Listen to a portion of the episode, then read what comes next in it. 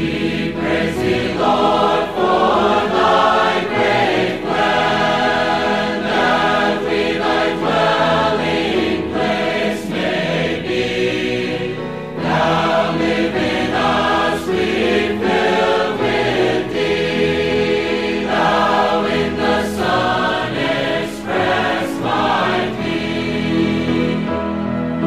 Welcome to Life Study of the Bible with Witness Lee, a program provided by Living Stream Ministry.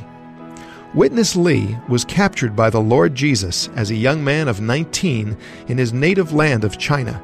He consecrated his life to preach the gospel and later labored side by side with Watchman Nee for parts of three decades before bringing the ministry to the West in 1962.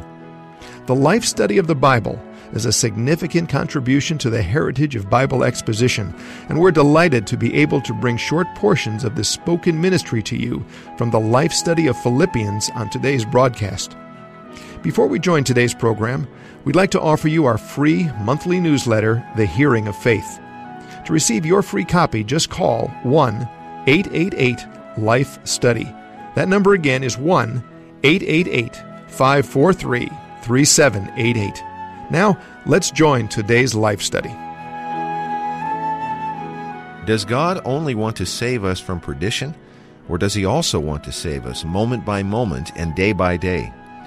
Salvation from eternal perdition is wonderful, but after we're saved eternally, we need a daily practical salvation. Stay with us for some practical fellowship today to help us in our Christian walk every day. And joining us for another life study program from the book of Philippians is Francis Ball. Francis, we have a very good word today, don't we? I would say an excellent word. We're going to focus on the pattern that Christ set up for us, and it's described in Philippians by the Apostle Paul. Maybe I'll get right to these scriptures, and these verses I think will give our listeners the context of our study today.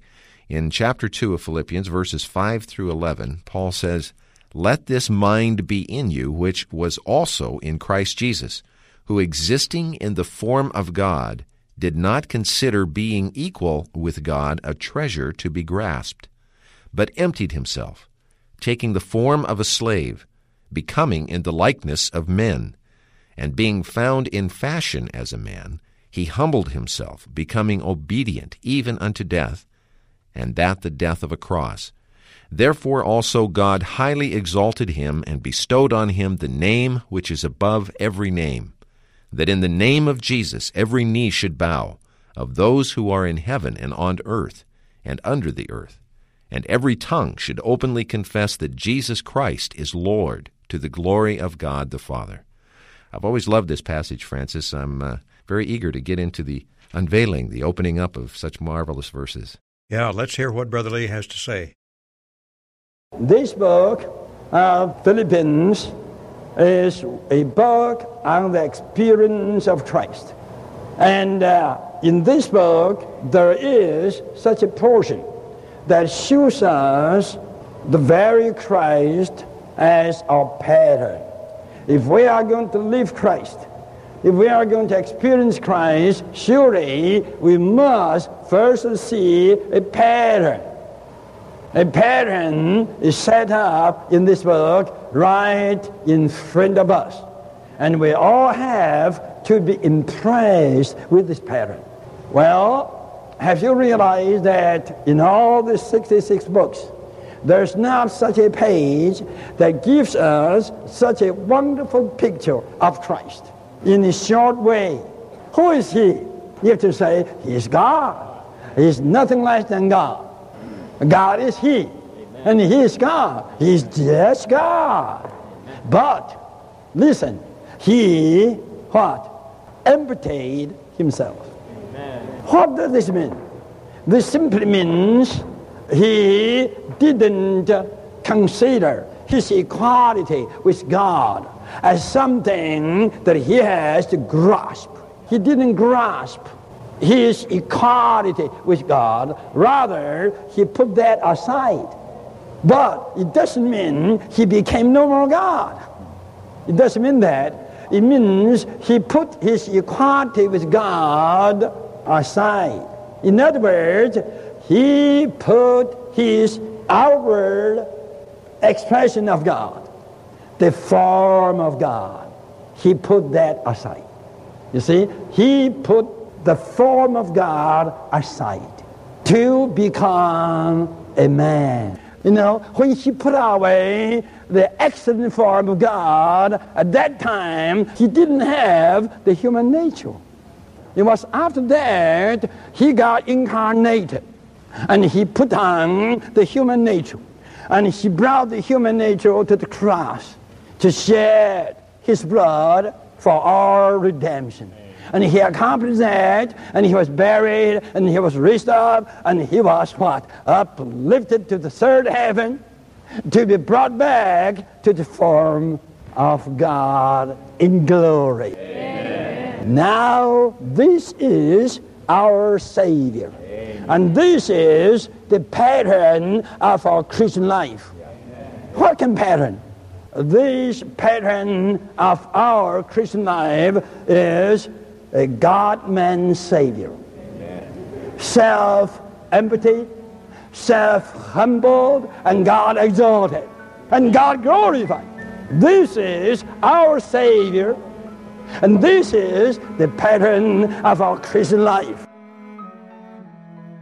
Francis, what a pattern that the man, Christ Jesus, is for our Christian life. Spend a few moments and uh, draw attention to this marvelous pattern that we have seen here. This is a marvelous pattern. There's none comparable. Of all the philosophers, famous people, nobody can compare with this pattern. This pattern is really an all inclusive pattern, and I would say an all exclusive pattern also. He excludes everything in his way, his living. Everything worldly is excluded, everything fleshly everything sinful. This one who was equal with God didn't think being on an equality with God was something he needed to grasp. Chris, I was just thinking about this while Brother Lee was speaking, that uh, this is exactly opposite to what Lucifer was, right? Who became Satan. He grasped after being like the Most High, right, or even above the Most High. Mm-hmm. But the Lord Jesus, who was equal with God, who is God, didn't grasp being equal with God, did not regard it something he had to attain to. He was that, but he's also man. Mm-hmm. He emptied himself and became a man. He emptied himself not of his divinity in actuality or in essence, but in expression, he emptied himself. He didn't come appearing as God, but he became a man, even a slave. Just look at the downward steps he took in order to meet our need he came to such an extent without any exalting of himself, but as simply presenting uh, God in his human living. He's a God man, and he has given us his life. By his death and resurrection, we have been those who have been brought into the same life that he has. He's divine and human, and we're human and divine. So we're the same as he is. So, of course, he's our pattern. The marvelous thing is we're going to see how this pattern can be worked out. That is tremendous. I just have to draw attention one more time, uh, highlight in one other color uh, his expression here, a concept that I think many people grapple with a little bit about what he laid aside here in this verse. He did not lay being God aside, right. as he said, but he laid the expression of God or the form of God aside in order to assume our expression and our form, as you said, bringing his divinity down into humanity so that our humanity could be brought up when he takes those steps upward. Right. Tremendous, isn't it? It really is marvelous. It's a marvelous aspect of our salvation that uh, I think it's too often overlooked. And I think in this light, we need to realize he really is the true pattern from which everyone who receives him is brought into. In the coming section, Francis, we're going to see an important link in some additional verses in chapter 2. I want to read those and then point out a particular emphasis that we're going to see. Uh, now we're in chapter 2, verses 12 through 14. So then, my beloved, even as you have always obeyed, not as in my presence only, but now much rather in my absence, work out your own salvation with fear and trembling. For it is God who operates in you, both the willing and the working, for his good pleasure. Do all things without murmurings and reasonings Francis, we're going to see that the working out of our salvation results in our doing all things without murmurings and reasonings. Let's go back to Witness Lee. from verse 5 through verse 11. After the portrait of such a pattern, verse 12 says, So then, you have to underline these two small words. So then, so then, so then, my beloved, even as you have always obeyed, not only as in my presence, but now much rather in my absence, so then work out your own salvation. You tell me, what is this salvation? This salvation is just its pattern. You see, you have to work out this pattern. This pattern has to be reprinted. And you have to be the reprint of this pattern. The very salvation that you have to work out is just Christ as your pattern. This is not the salvation that saves us from God's condemnation, nor the salvation that saves us out of hell. Paul says, as you have obeyed, you have always obeyed, you better obey now. Obey what? Obey the pattern. Obey the pattern.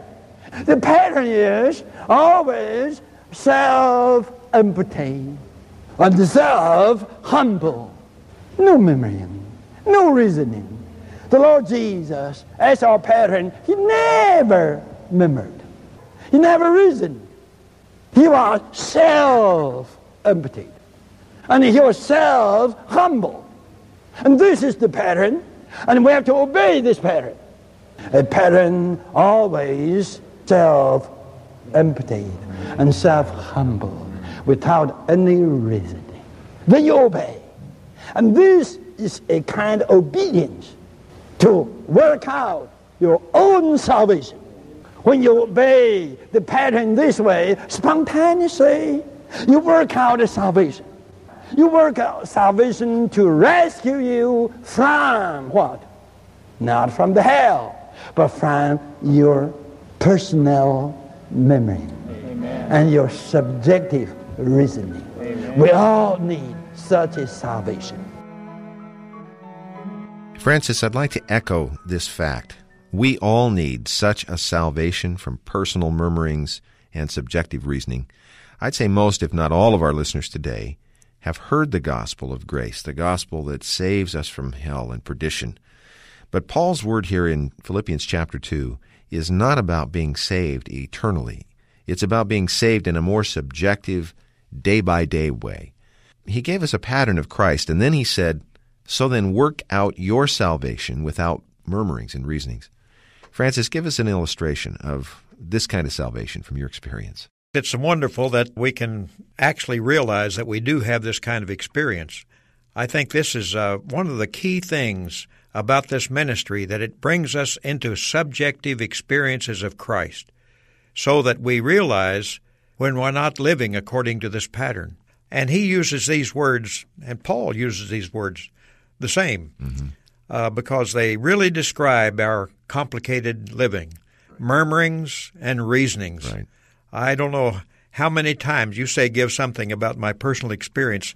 Uh, I could give you some from this morning, but I can tell you the truth that uh, this is the thing that we need to be saved from. He pointed out in that message, as I remember when we were in this uh, training at this time, that murmurings are usually on the part of the sisters and the reasoning on the part of the brothers, right. or the husbands and the wives. and this is true. We hear some little murmur, I don't know why they did this way. Why do you think that way? And then immediately the answer is a reasoning, explaining why. But this kind of thing keeps you from living and putting aside yourself and living Christ. So I don't know a better term that could be used to describe our daily living and how we need to put this aside and take the pattern for our living. I think we'll see before we get through today how we can take this pattern and how it can be worked out in a matter of working out our own salvation.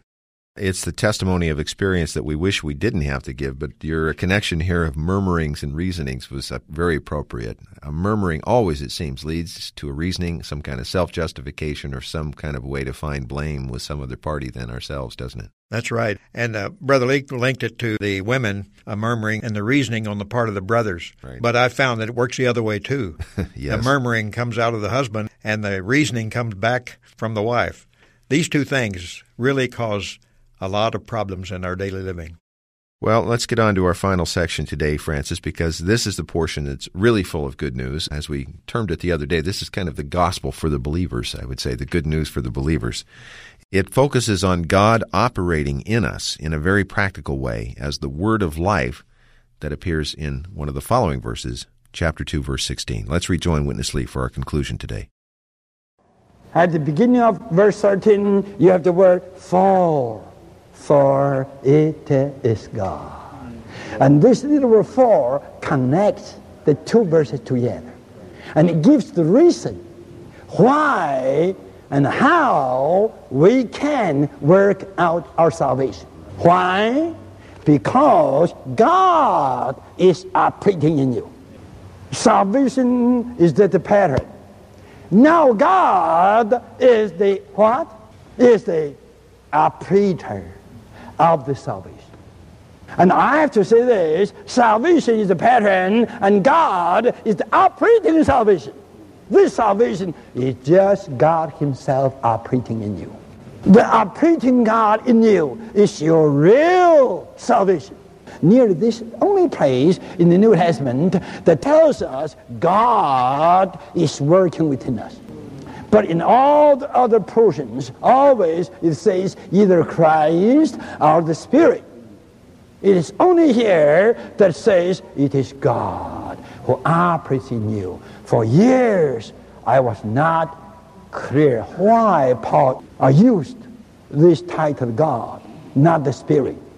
Now understand, Paul rendered this way with a purpose to show us that the very Christ, who is the pattern of our salvation, is the very God who is operating in us.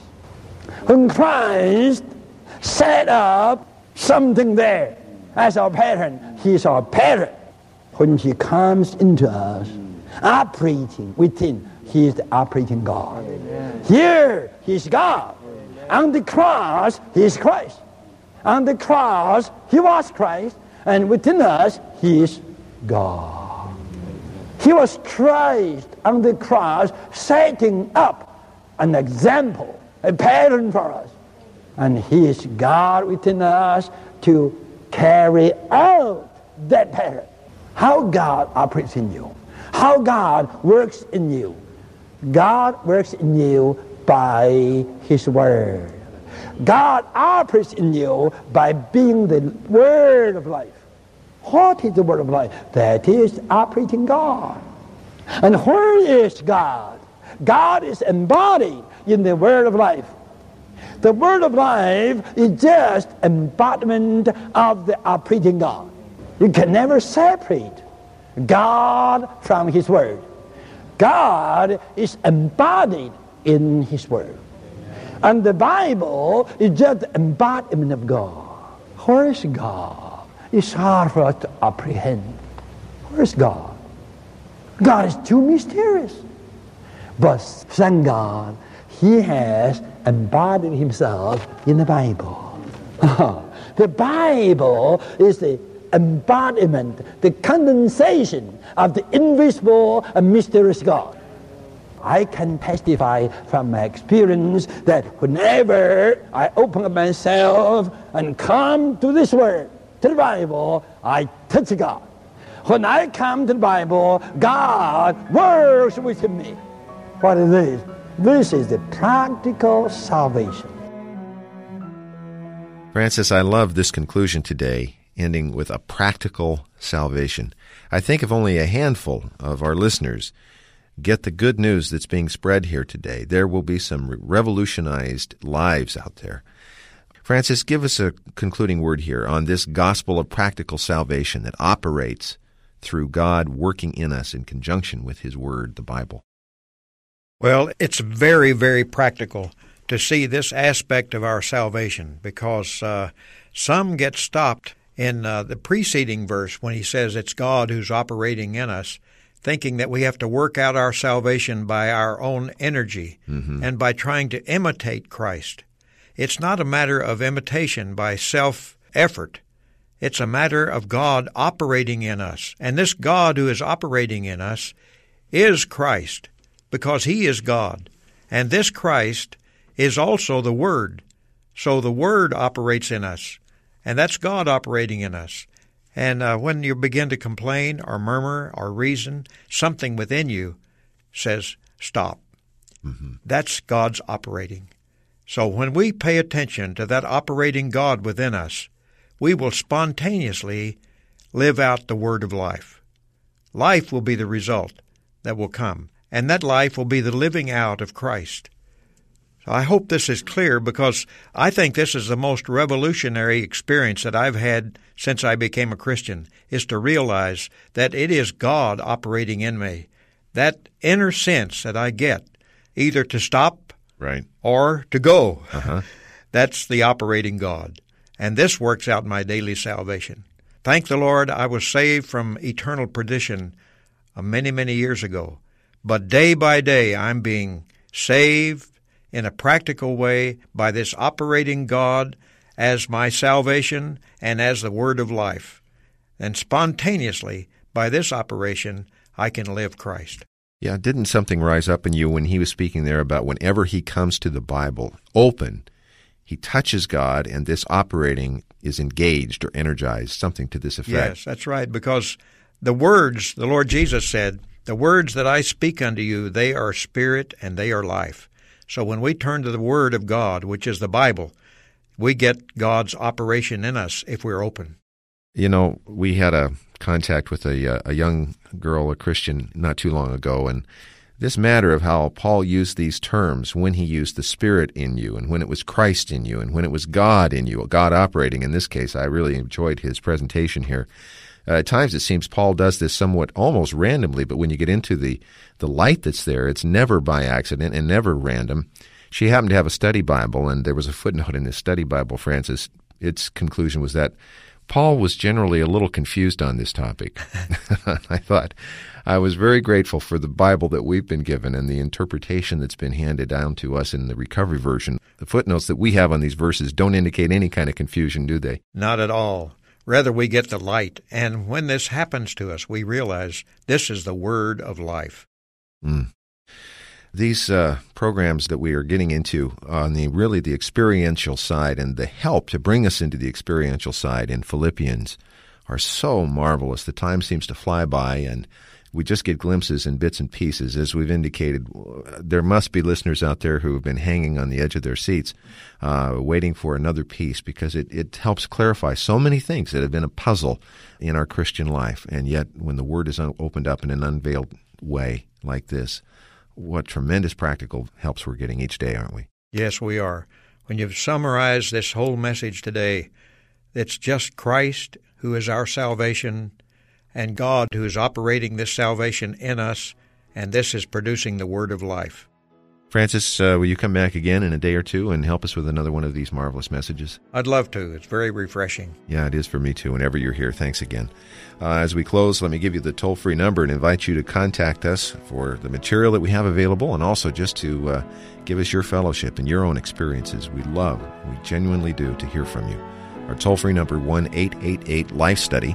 That's 888 543 3788. Our mailing address is Living Stream Ministry, Post Office Box 2121, Anaheim, California 92814. And our email address is radio at lsm.org.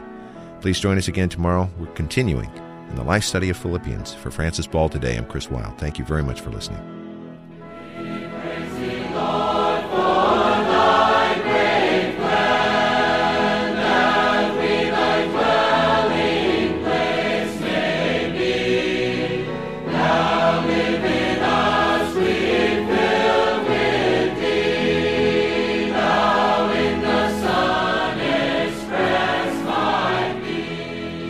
Philippians 1:20, The Apostle Paul said, In nothing I will be put to shame, but with all boldness, as always, even now, Christ will be magnified in my body. How can Christ be magnified? How can he be made greater than he already is? Although he is great and worthy of all praise and honor, he still needs to be magnified in our experience of him. He needs to be enlarged in our practical daily living, and according to Paul's word in Philippians 1:19, such a practical experience is our salvation. In a series of messages given in 1978, Witness Lee conducted a detailed study of Paul's epistle to the Philippians, revealing its emphasis on the experience of Christ. These messages have been published in the book The Experience of Christ, which is available at Christian bookstores everywhere, or you can order a copy from Living Stream Ministry by calling 1 888 Life Study. That's 1 888 543 3788. To receive a free catalog of Living Stream Ministry books by Watchman Nee and Witness Lee, call our toll free number 1 888 543 3788. Call today.